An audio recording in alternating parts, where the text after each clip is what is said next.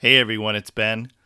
One of our running inside jokes for the past several months is our infamous Green Day Dookie episode that you're about to listen to.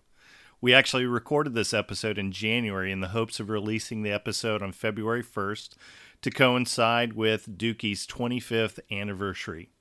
I wasn't entirely happy with some of the edits, so I shelved it in place of editing the Wilco episode, and then I just never got around to finishing the editing one of the things that makes producing this podcast fun for me is the fact that though Wayne and I can agree on a lot of music, we also differ very strongly on our musical loves. Wayne is more the hard rock and punk rock guy, and I am most definitely more of the Americana and melodic indie music kind of guy. So when Wayne kept bringing up the fact that I'm not punk rock enough, including on this episode, I figured what better way to show him that I am punk rock than by not finishing the editing just to piss him off. Well, I finished the editing in March, but by then it was our inside joke about what episode would be released next. And just to further to piss Wayne off, I kept telling him that the next episode that would be posted would be the Green Day episode. Now it's mid May, and after getting a few responses from our listeners to release the Dookie, well, here it is. And I would apologize for the delay of this, but apologizing and saying sorry doesn't seem like a very punk rock thing to do. So, you know the intro music. Here it is, and thanks for listening.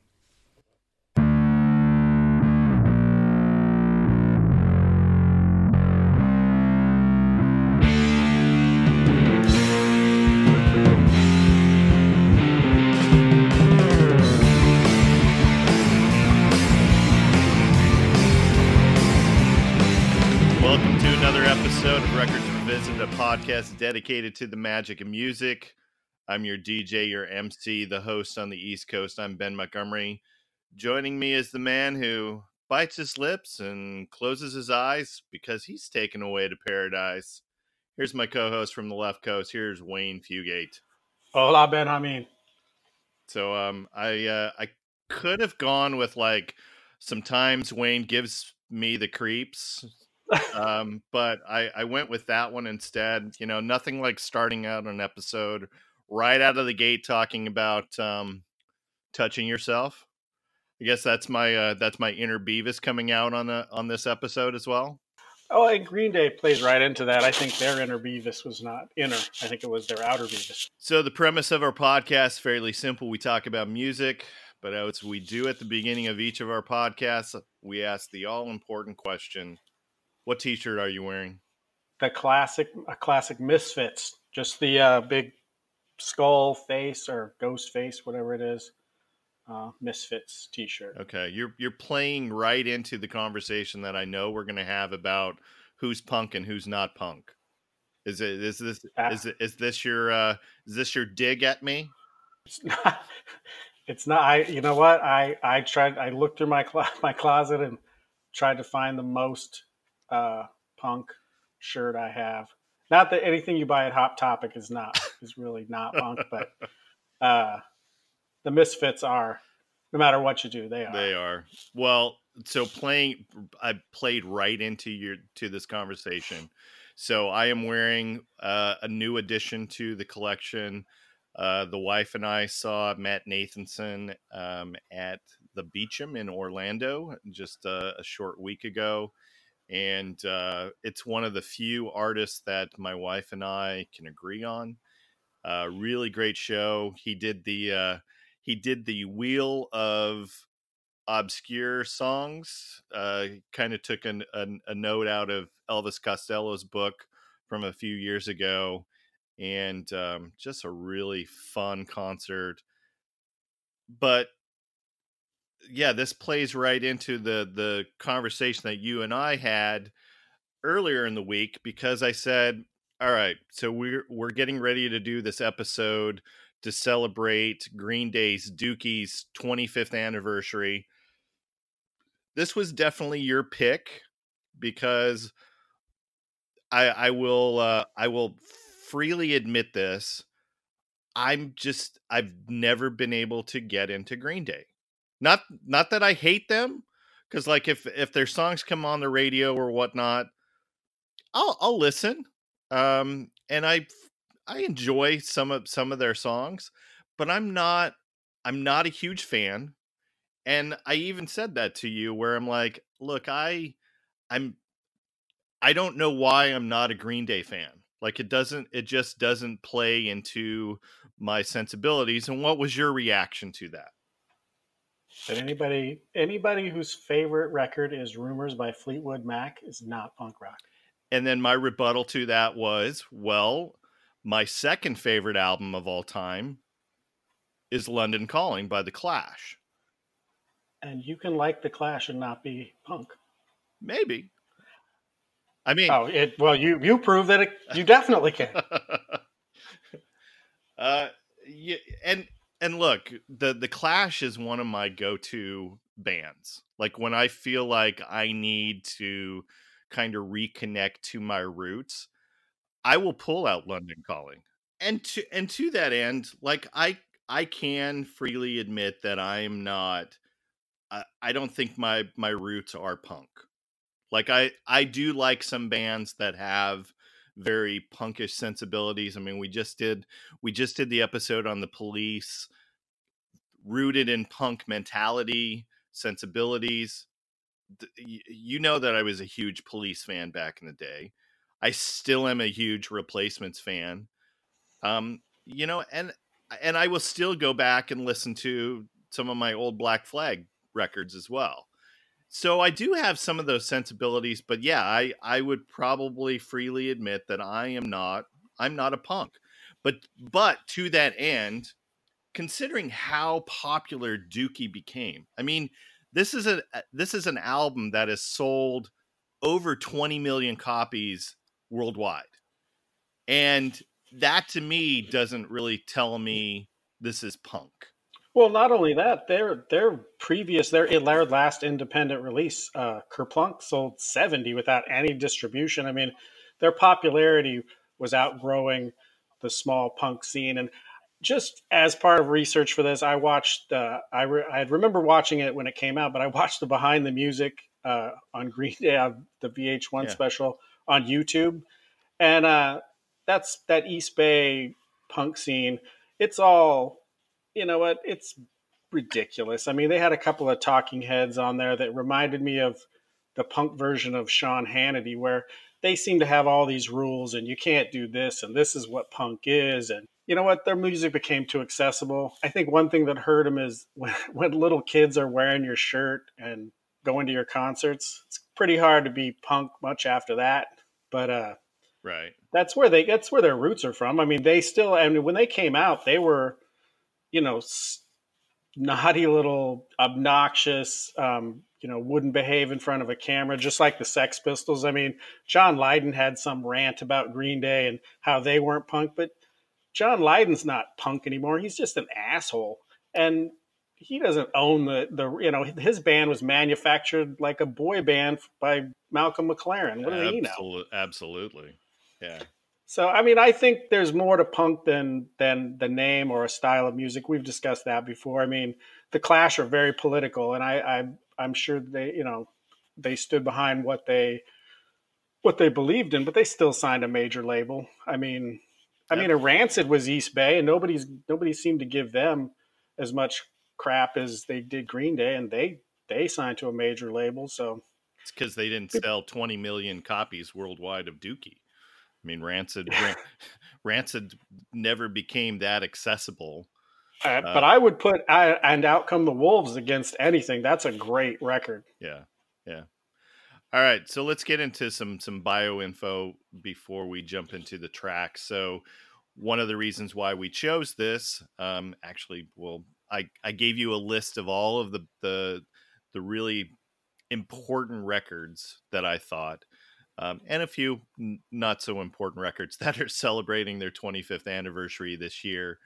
Dookie was released on February 1st. Uh, we were trying to we were trying to get to some of these so that we would release the episodes on their uh, on their release date.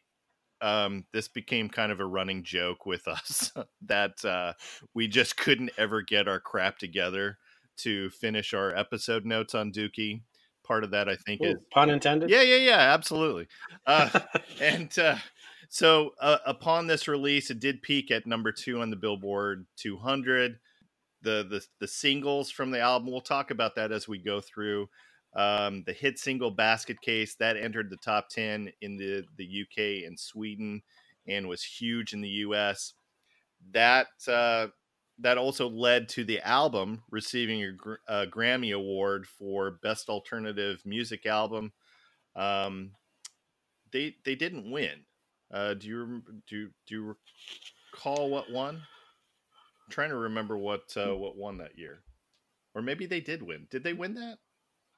I thought they did win. As I'm looking at your uh, the other nominees, I'm pretty sure that they did. Yeah, win. you're right. I man, I, I see. This is this is what I'm talking about. I really botched the the episode notes for this.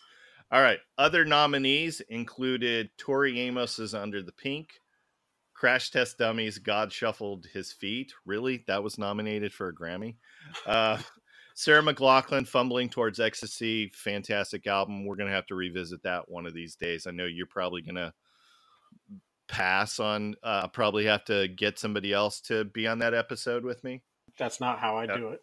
I, I'm I'm I I do every rec, record that you invite me to do. Just because you won't let me Wil, uh, Wilco Love Fest with you, or Now that's or who's No, the other guy? Who's that's Anetta? that's Get that- Netta back that's not here. true. Uh, I, for the Wilco, we did invite you, but I knew that I knew that you were not going to get any words in edgewise. So, um, oh, and the the other nominee, Nine Inch Nails, The Downward Spiral. Um, so those were your nominees for that year. Should should we just jump into the uh, into the album, or, do- or do you Uh, want to? one, I'm gonna. I want. I want to mention one thing about the title Dookie. Obviously, we all, from being little kids, know what Dookie is. apparently, the inspiration came from the fact that out on tour in that Ford Econoline bus, at, you know, when 17, 18 year olds, they ate a lot of spoiled food and had uh, horrible diarrhea, which they called Liquid Dookie. And they wanted to call the they wanted to tie they wanted to call the album Liquid Dookie, and the record company said absolutely not. Uh, so they went with so they cut the they they, they shortened it to Dookie. I thought Maybe if they would have stayed with the liquid dookie, I would have given them a little more punk cred. um, I don't know. Maybe not. Uh, you you can't sell Liquid Dookie. I'm sorry. All right, let's jump into it. So first, uh, first track on the album. This is "Burnout." I declare I don't care no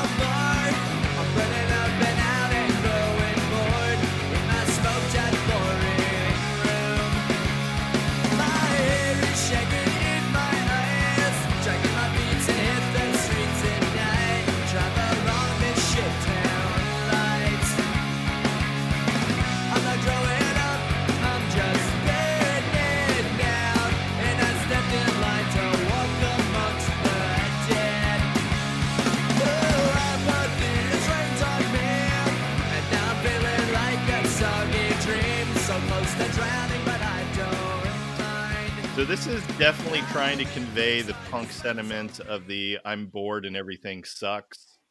Um, you know, Spotify didn't have this listed as explicit lyrics, and that's even with them talking about dragging my feet to hit the street tonight to drive along this uh, S town lights. Um, and so, kind of in keeping with the theme of the song, I don't really care if Spotify doesn't put this as explicit explicit lyrics. Um, I do like the sped up part of the ending, but it only goes on for about six seconds. And look, we've we've had this conversation multiple times on the podcast of I want to see a song, uh, the the lead song on any record that kind of sets the tone for the record. This kind of does it for me, but it's just not.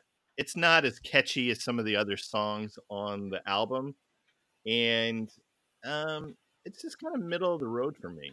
Um, I, I gave this a five, and like I said, it it uh, it just didn't really do a whole lot for me. I, what what what are your thoughts on this particular song?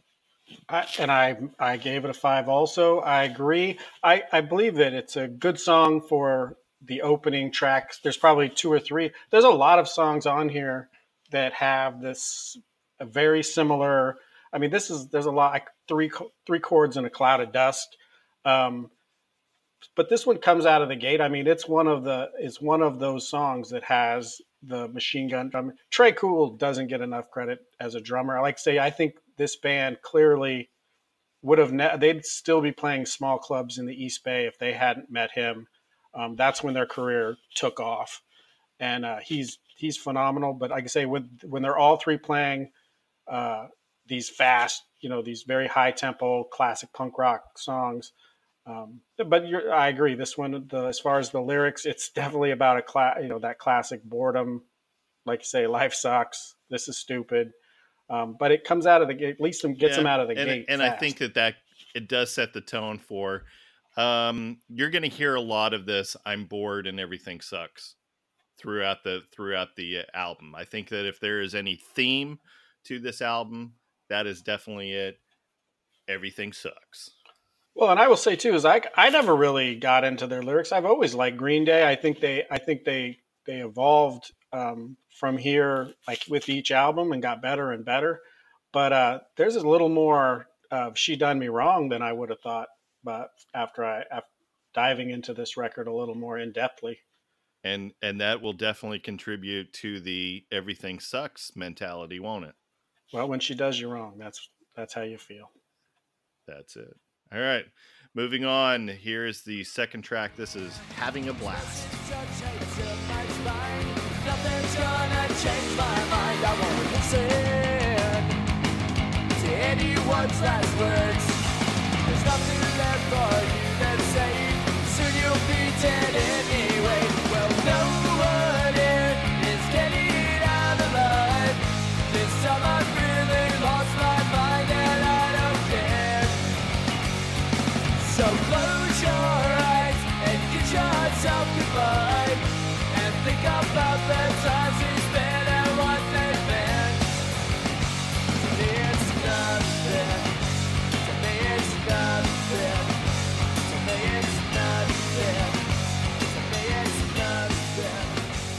what do you want to what do you want to say on this? I don't have a whole lot to say Uh, other than I, I this is definitely she done me wrong and i tie i strapped dynamite to myself and i'm going to go blow up a bunch of people in you know to make myself you know not feel this anymore. I don't know if this song could be written today. No. I don't know if the if i think it would have been uh, pulled by the label um, but i also never had realized that until listening to the lyrics or until reading the lyrics and seeing that uh, this is about uh, broken heart that he that he he's taken a little too far and and I like that about the lyrics. Not not necessarily that you're blowing yourself up, but I like the lyrics from the standpoint of the irony of the title is having a blast. It seems like we're having a great time.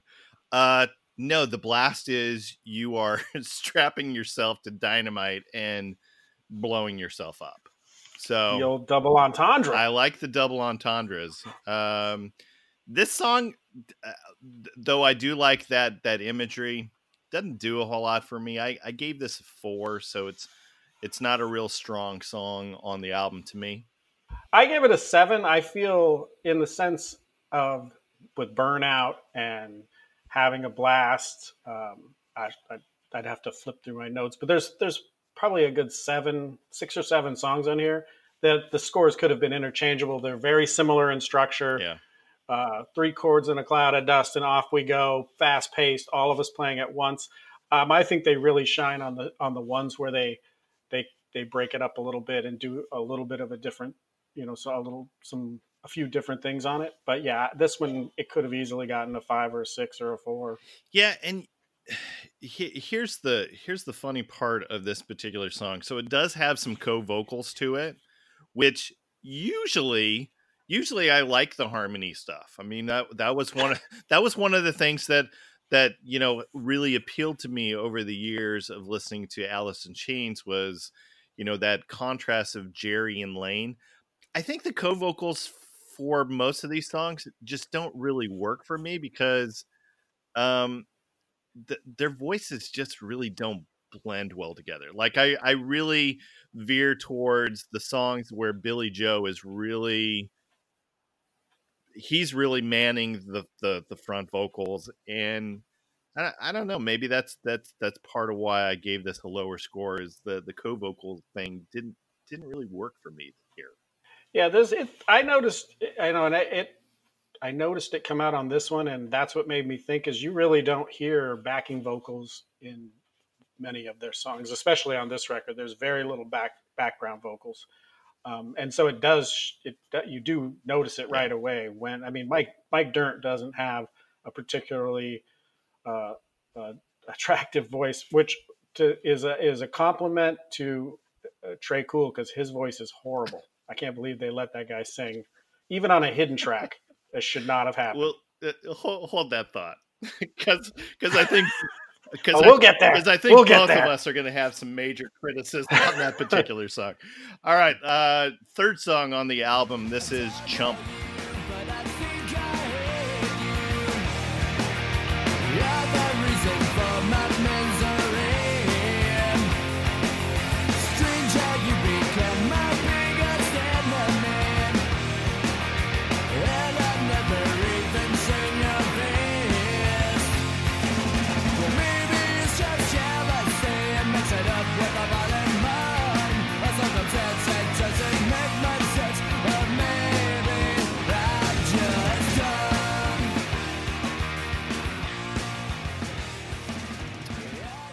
Uh, for me, I like the slowed down part of the song with the bass riff. I think without it, the song would have just been a, a typical under two minute long song.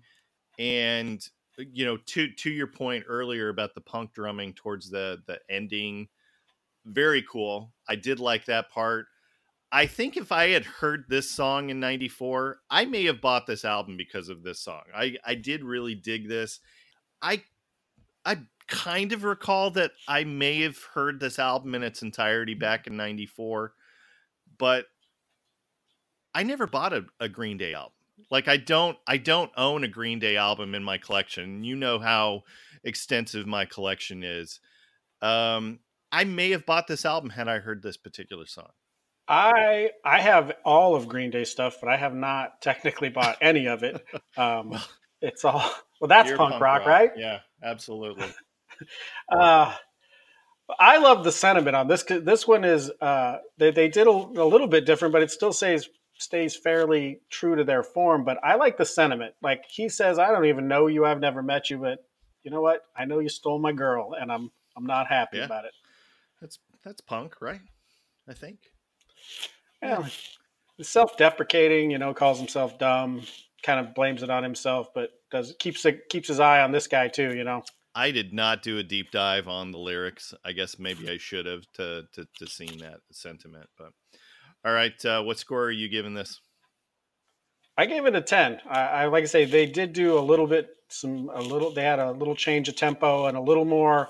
I don't know if you'd call them solos, but there's definitely parts where they're they kind of highlight in each each other, whether it be on the drums or the bass or the guitar.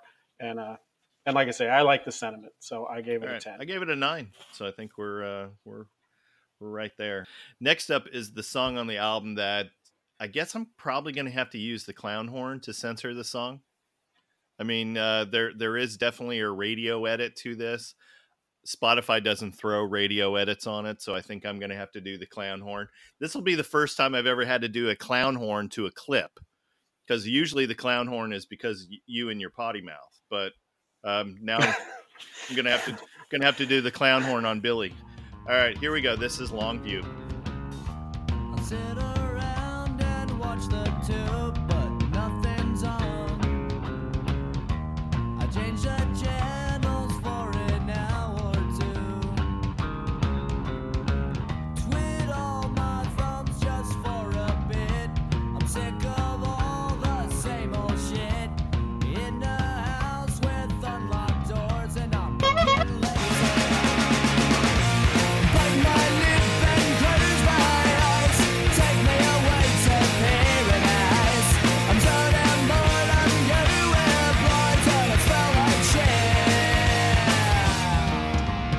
This would be the first single off the album. It did hit number one on the modern rock chart, peaked at number 13 on the main chart.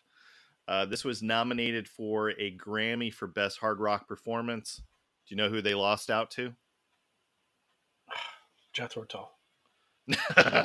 no, no. But th- th- get get get this for the nominees for Best Hard Rock Performance. These are all awesome songs. Ready?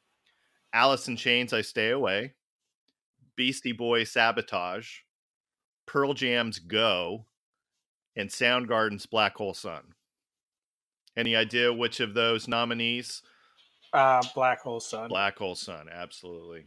And uh, rest. which is a travesty in and of itself because Sabotage is, is probably one of the top 10 best songs ever in the world. Well, you know, you are the uh, you are the Beastie Boys shill in this conversation, and uh, you know how I feel about Chris Cornell. He was uh, he was my second. Oh, he was my yeah, second. absolutely. He was my second man crush ever.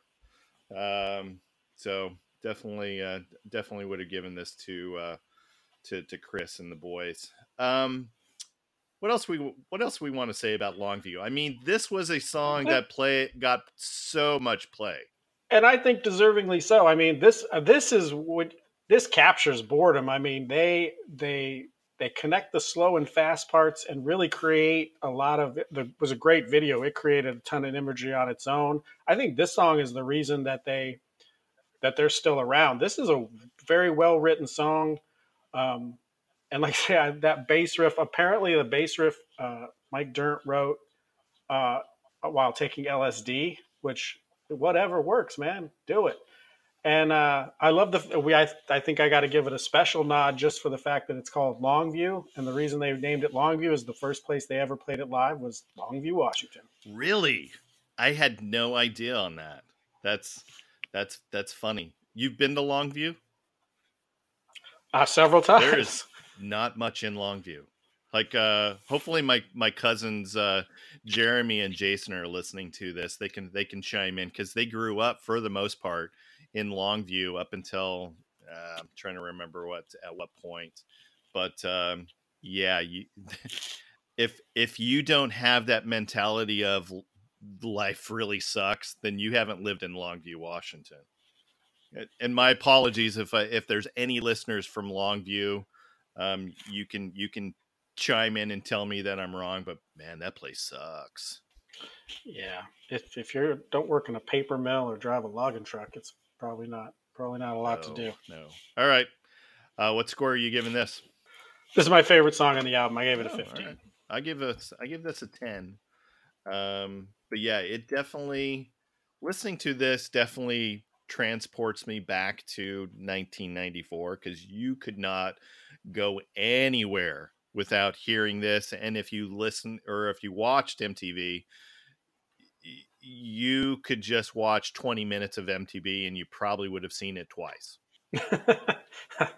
At least once, but yeah. If you did you have to switch to MTV two at this point? Were they still playing videos I on think, MTV? I, I don't think there was a, a two at that point, but yeah, that's uh, def- definitely the case.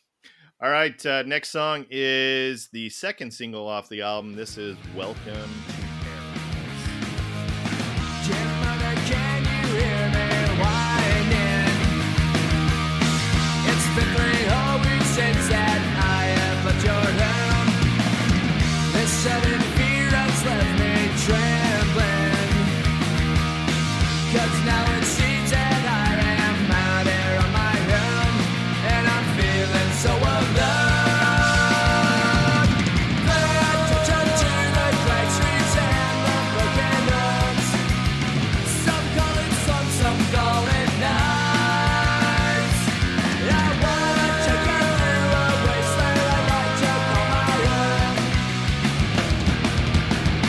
Welcome to paradise.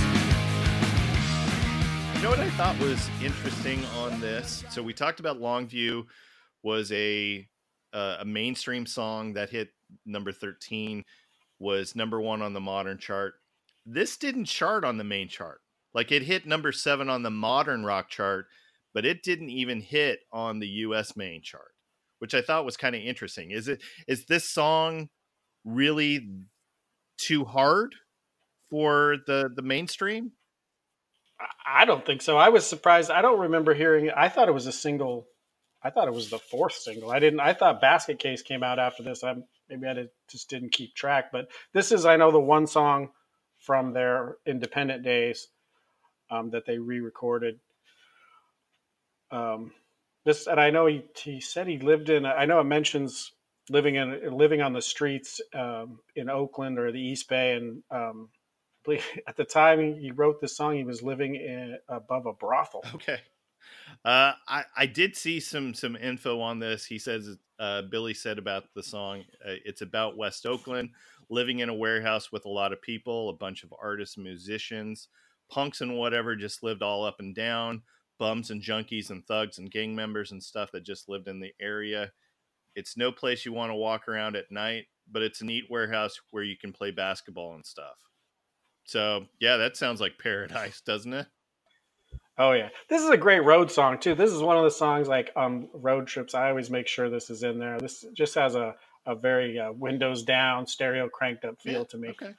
So uh, I give this a 14. This is my second favorite song on the album. Um, what you got for a score on this? I give it an eight. Whoa. Okay.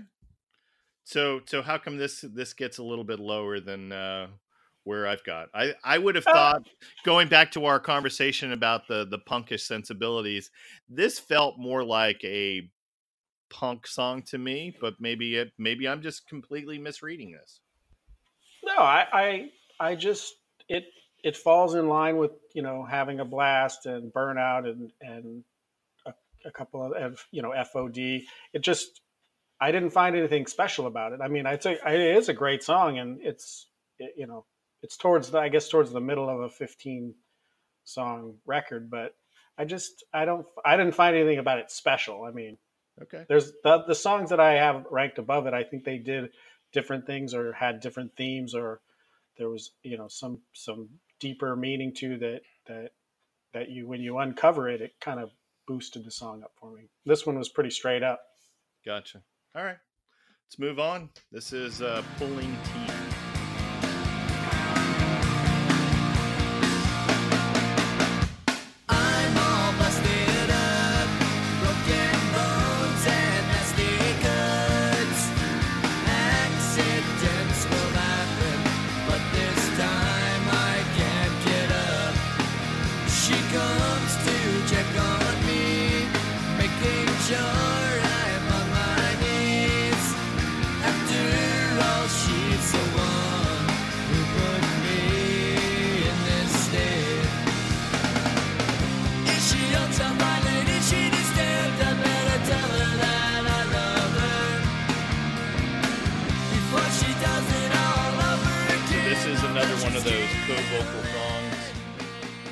Say this: the beginning almost sounds kind of like a Hüsker Dü song or two, but then it slows down, and then it no longer is um, a Hüsker Dü song.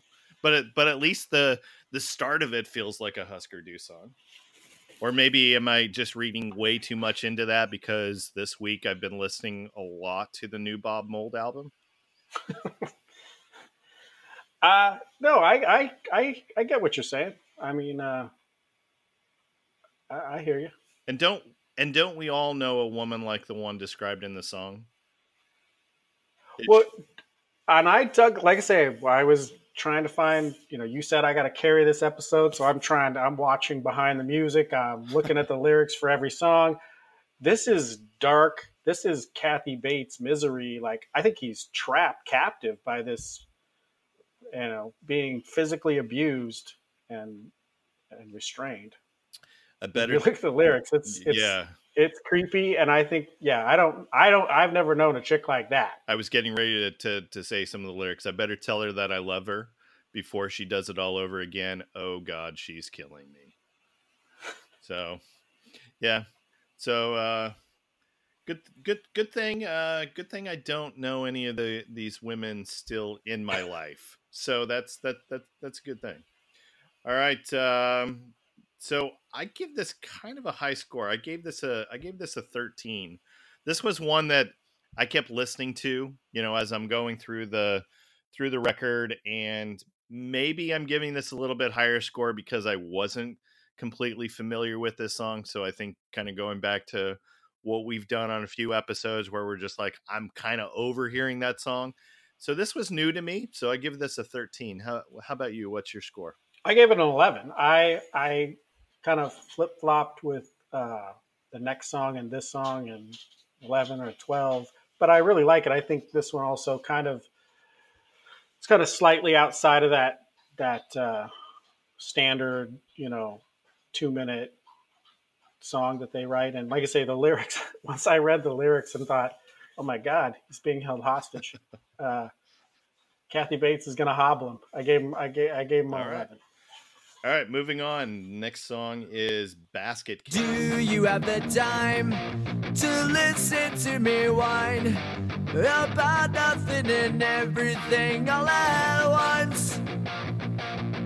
I am one of those melodramatic fools, neurotic to the bone, no doubt about it. Sometimes I give myself the creeps. Sometimes my mind plays tricks on me. It all keeps adding up. I think I'm cracking up. Am I just paranoid? Am I just up? I went to a This was the third single off of the album. This got them back to number one on the modern rock charts.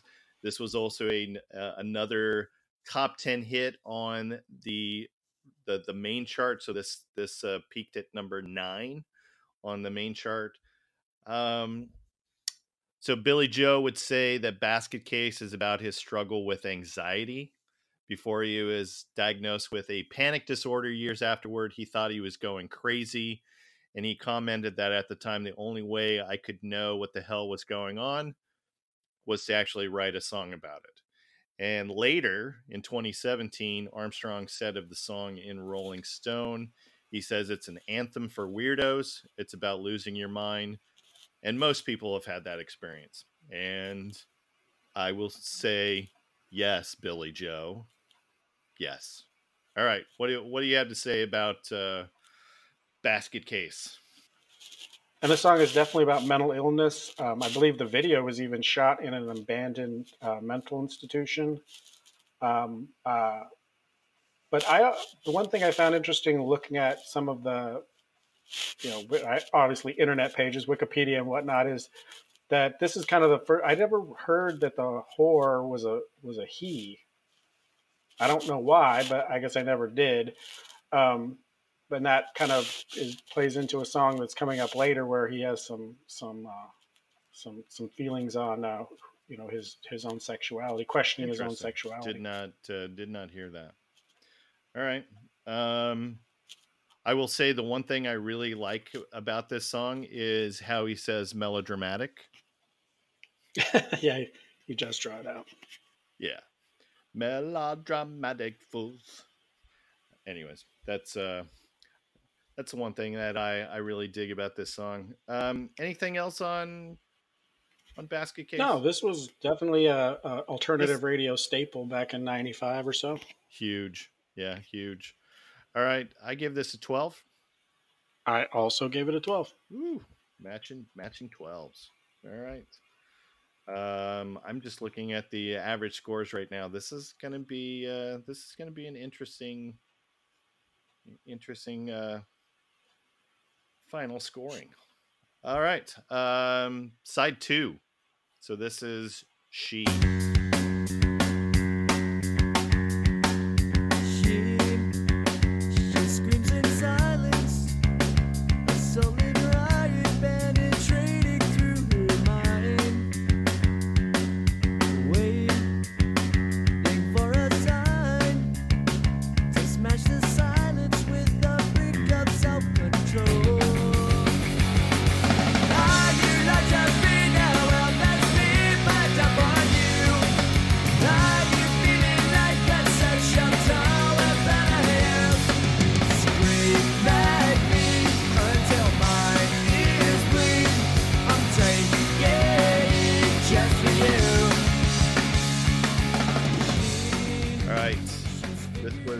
As the fifth and final single.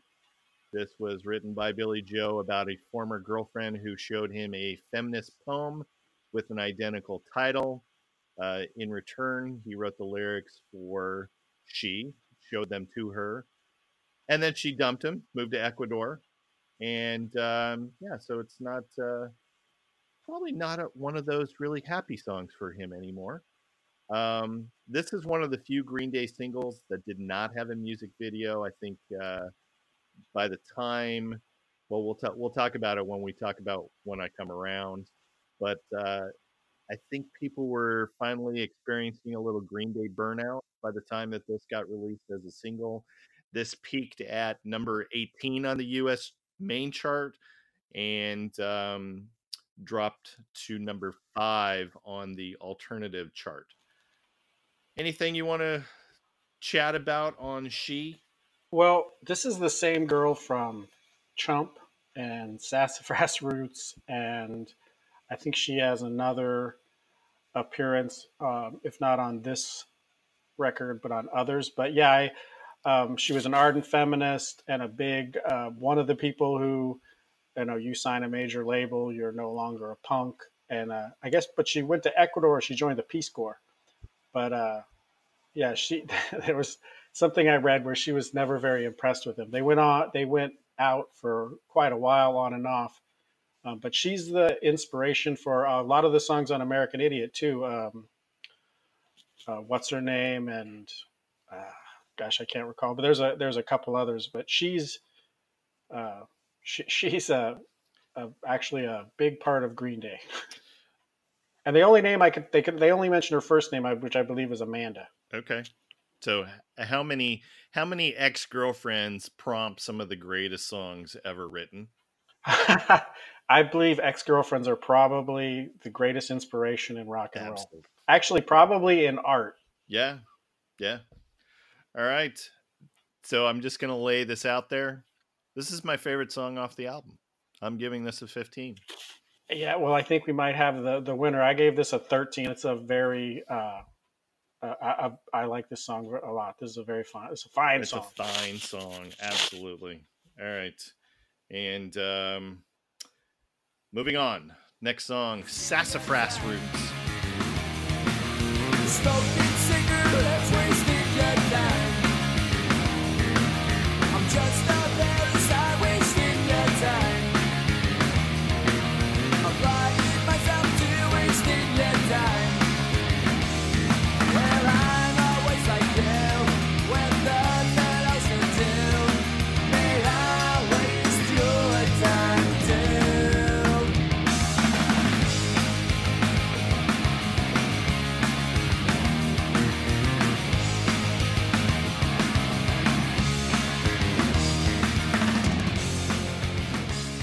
Ever mention the song title, Sassafras Roots, within the song itself?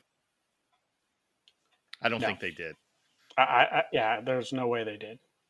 How would you rhyme that with anything? t- really, t- I I don't know, and I'm not about to attempt it.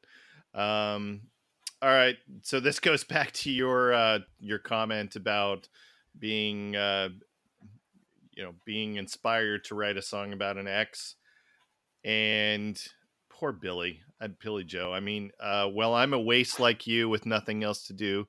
May I waste your time too? That's really the sentiment of of uh, this song. Now, I had to look up what a sassafras root was. That's the only thing I didn't do. I looked up the lyrics. I, I got all that information on the ex girl, uh, but I did not look up what a sassafras root is. I can't believe that. All right. Well, you you looked up stuff about the songs. I looked up stupid crap about sassafras. So here we go. Medicinally, sassafras has been applied to insect bites and stings to relieve symptoms. The roots often are dried and steeped for a tea, and sassafras formerly was used as a flavoring in root beer. The pleasant tasting oil of sassafras comes from the roots and the root bark, and sassafras is actually no longer considered safe for human consumption. So the safrole oil that was part of this this sassafras is no longer included in the FDA's approved list. So they currently pro, uh, prohibit sassafras bark oil and safrole oil as flavorings or food additives. And the FDA has actually banned sassafras. They banned it in, in 1979 when they saw research that showed that it caused cancer in rats. And, you know, usually when I think of great love songs, I think about products that are known to cause cancer in rats, right? But I, I will say that, you know, knowing that now, and when you put that in context of this song, this shows uh, this is a this kid had talent. I mean, this, that's great. That's it, it. It what a what a metaphor for this relationship. I it, it's helpful. It tastes great or whatever, but it's killing me. uh, that's that. I not. I wish I had known that because that is brilliant, and I I, I, I love this song. Um, I, this uh, 14. This is my second favorite song. I thought they had a different pace and a different kind of cadence on this song that showed that they could do more than just that that two minutes. Uh, you know, three chords and a machine gun drums. Uh, uh, I really like this song, and like I say, now knowing that, I find it even more brilliant. This might have this. It, it I don't know that it could have eclipsed Longview because I really like that song, but I, if I'd have known that in advance, it might have. And and who hasn't been in a in a a, a relationship Oh, that's I have had my share of sassafras roots. I'll tell you that. Absolutely. All right. Uh, moving on. So this is uh, "When I Come Around." This is another one of the singles. Everybody knows this song too. So here we go.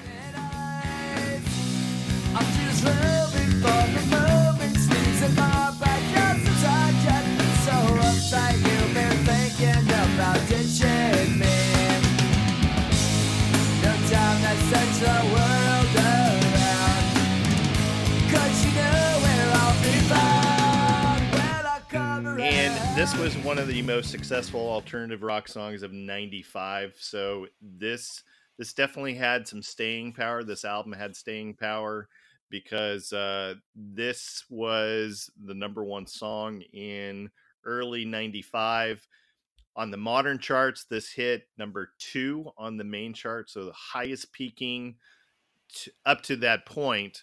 Um, I haven't looked at their entire catalog, but up to that point, that was their highest charting on the regular chart. Best single selling single of, of the 1990s for them was probably Good Riddance, but I didn't do the I didn't do the deep dive on that, but I have to assume that Good Riddance is probably um, their their highest charting single of the 90s. Anything you want to say about when I come around other than oh my gosh, uh, this was everywhere? Oh yeah, and I think that that did. I watched the video again, and I listened to. It. I looked at the lyrics, and I I trying to figure out why is my score on this so low, because I don't remember it fondly because because it got it got overplayed, and it was towards the. I believe did you was this the last single they released or the toward? I mean, but they had been out for a while. It was time for some new stuff, and this that video All was the played all the time. The song was played all the time, and it did it did have. Plus, you know what? When I looked at the lyrics, um, he's almost flipped it. Kind of. I mean, this is supposedly written about the woman that he that he ended up marrying, um, who he's still married to today, I believe. Um, and I don't know if he was just trying to to convince himself that he was okay with it, but I mean, he's kind of flipped the. And usually his lyrics are, oh, "I'm pathetic and terrible, and I don't know why you love me, or you should love me anyway." And this one was kind of flipped around, like, you know, I'm I'm good, I'm out there having a good time. Don't you wish you were here with me, or you'll be there when I come around. So I don't know if maybe that had something to do with it too. But this thing was, oh, this thing got overplayed. So Uh, what was so based off of that? What's your what's your score that you're giving it? A six See, I gave it I gave it an eight, and I ballpark. yeah, and and I I think that has something to do with it. Is that it just got played so much? Like it's a it's a good enough song. It's I I I get why it was popular, but man, I just I really got tired of it. And there's there are certain songs that I've listened to thousands of times where I just I don't get sick of it. I did get sick of this song.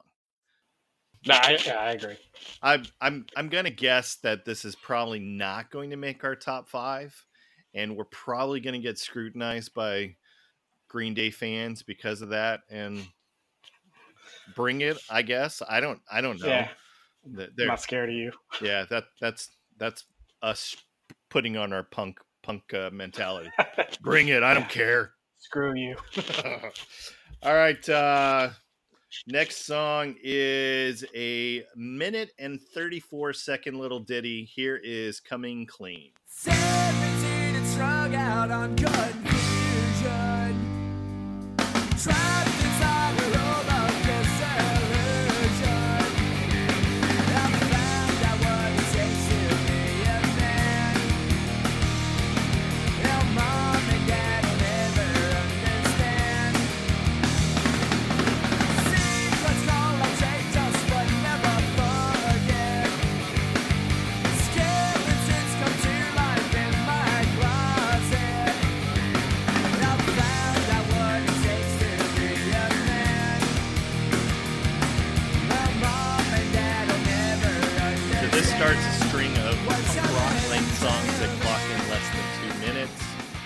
And this is really about just what it says coming clean. So 17 and coming clean for the first time.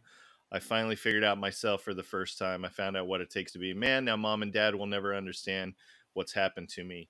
I mean, uh yeah, that's that's pretty punk rock, you know, being a being a a, a druggie in high school.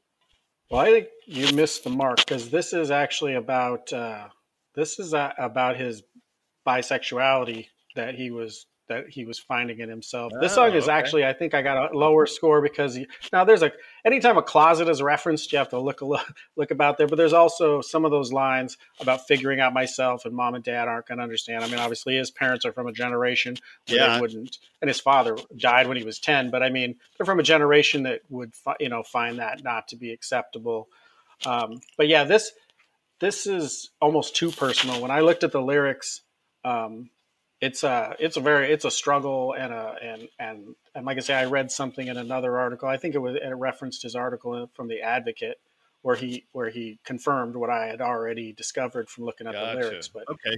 it's a very personal song about about about some about these you know his sexuality discovering you know his sexuality and things about his sexuality. Yeah. So the couple articles I read was this was about drug addiction. So interesting.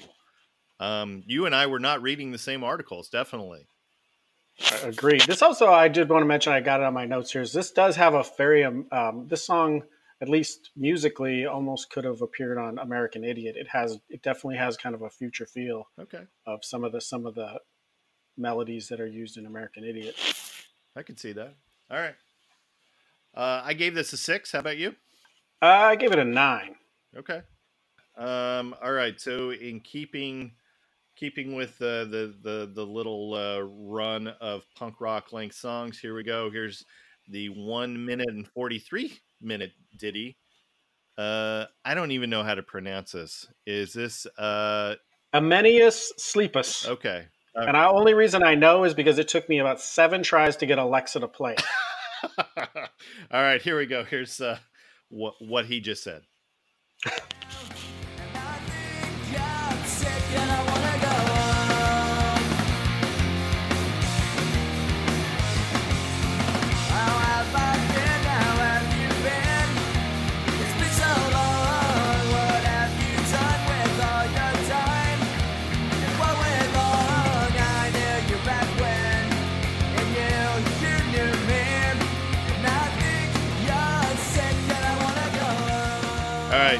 what what do we got here? So the the uh, the the lyrics written by Mike Dirnt. Um, that was one of the the things that I I picked out of this. This is a little bit different song because it's not a Billie Joe song. This is a Mike Mike song. What what do you got for me? Uh, yeah, this is why Billie Joe Armstrong is the uh, majority, the vast majority songwriter. Uh, this song lacks energy and cleverness, um, and his theme is pretty standard: growing up, leaving friends behind. Um, but yeah, he, he, I don't understand the name, uh, but that's that could be said with lots of rock songs. But I just felt that this lyrically, uh, he's not on par with Billie Joe Armstrong. No. and I and I've been saying this wrong all week because I kept I kept thinking that it was like Eminence Front by the Who, and so I completely butchered this uh, this, uh, title. All right, Well, like I say, I I struggled to get Alexa to recognize it. That's how I know that I finally got it right. Yeah, all right. So I gave this a three. I gave it a Okay. two. We're on, we're definitely on the home stretch here, and I will say this: this album does not end very well. that is an under. Well, yeah, that's an Yeah. understatement. Yeah, to say All the right, least. so uh, so next song is also called "In the End."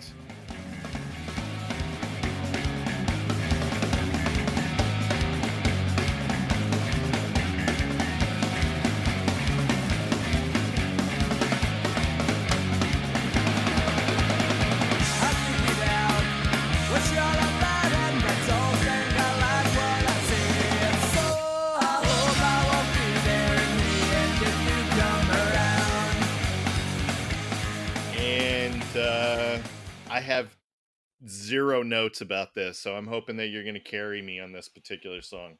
What do you got? Well, yeah, I like the sentiment. The sentiment is, I, I hope she's miserable. You know what? and, but it's pretty generic. It's not his strongest work. Um, it, it's only slightly better than than what Mike Dirnt and Tré Cool were able to put together. Um, it's got the same kind of standard uh, punk rock pace, but like I say, this one lyrically, um, almost. I, I mean, maybe they felt like they had to have 14 songs and a hidden track, and that's why this one made it. I, I think that this one could have. I mean, I would have I would have kept it over Ame- Amenius, uh, Sleepus, and all my all by myself. But those are the only only two songs Yeah. that it's better right. So I gave this a two. I'm assuming you're giving this a three. I gave it a three. Yeah. All right. So let's uh let's wrap this up. So technically if you're listening to the CD, there's only 14 tracks.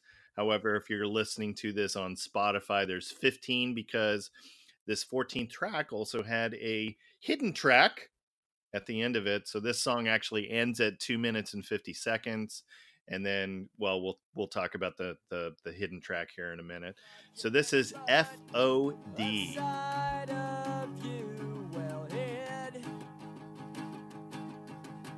it's all said and done, it's real and it's been fun. But was it all real fun? Let's do the bridge we torched 2,000 times before. This time we'll blast it all to hell. I've felt this burning in my guts now for so long. Belly's now to a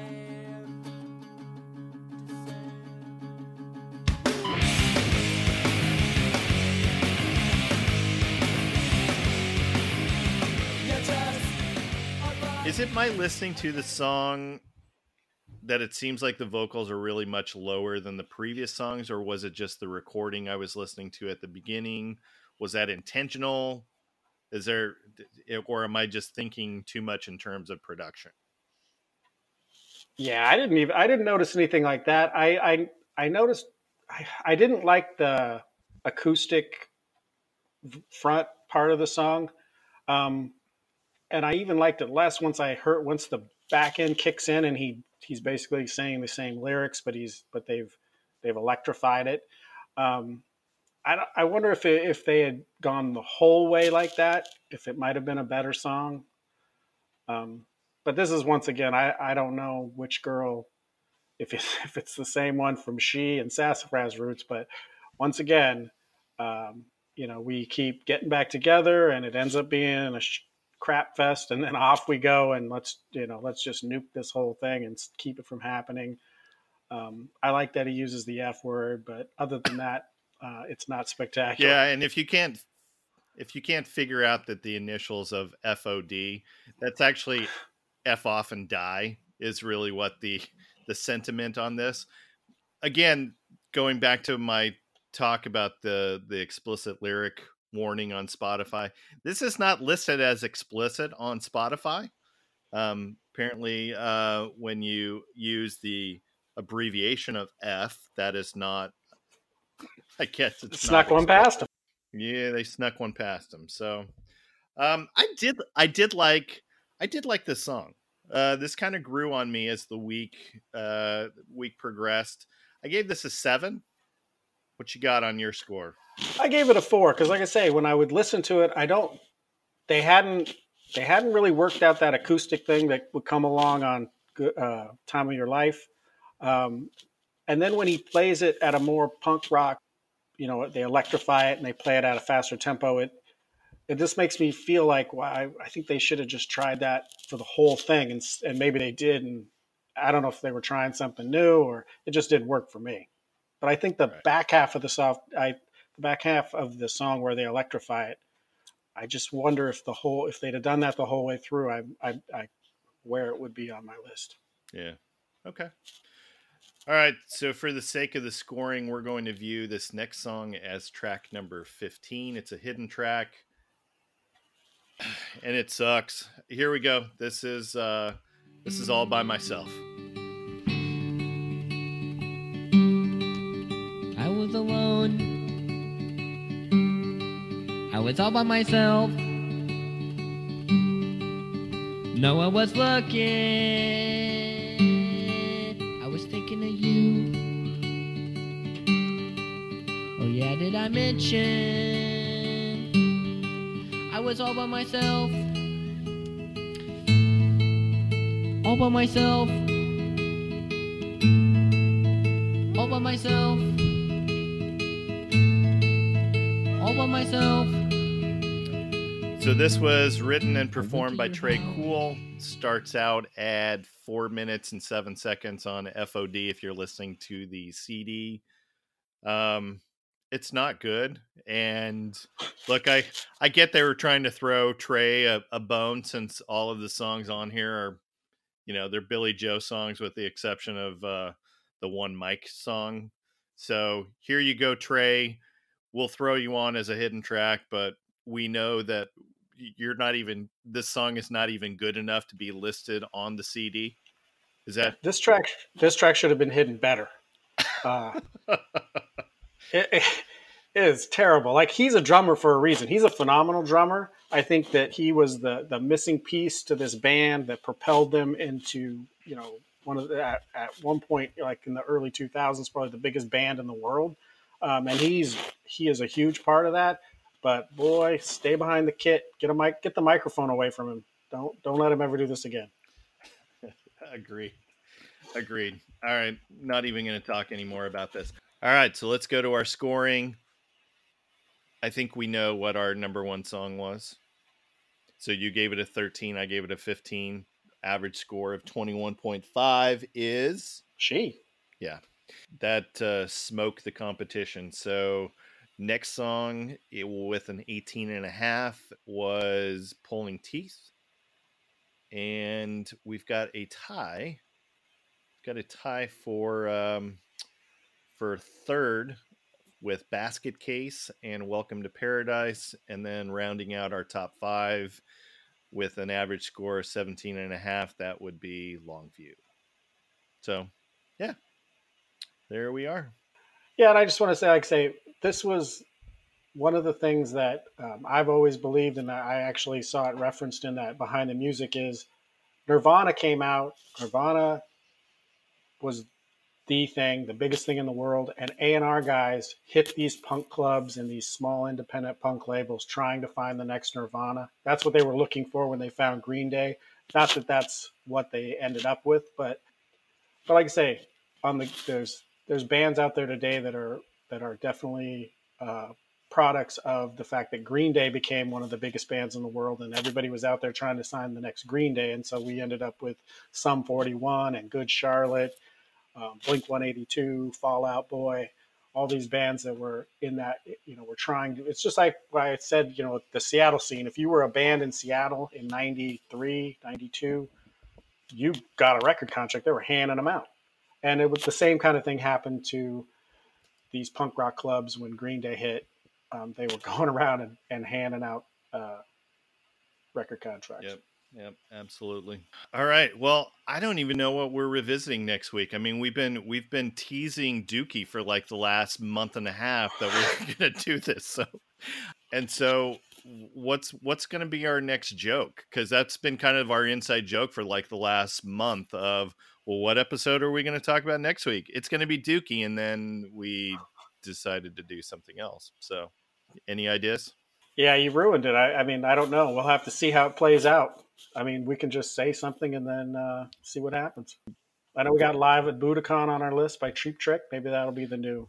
Cheap Trick is always getting underappreciated and never, never fully getting uh, recognized. You know what I think I'm going to do? So we've recorded this episode. I may not edit it until September. Perfect. Uh, that's Perfect. punk. Isn't isn't Wake- that punk? Wake me up when September ends.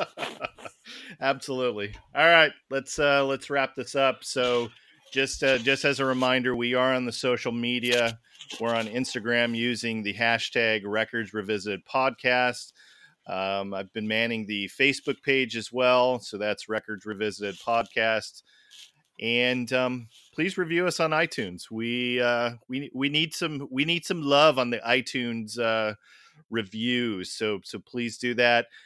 Um, and we're still thinking about doing some kind of uh, giveaways for for people who are actively promoting us. Um, so please please do that. Tell a friend. Uh, we would we would greatly appreciate that. All right, should we wrap it up? Let's do it.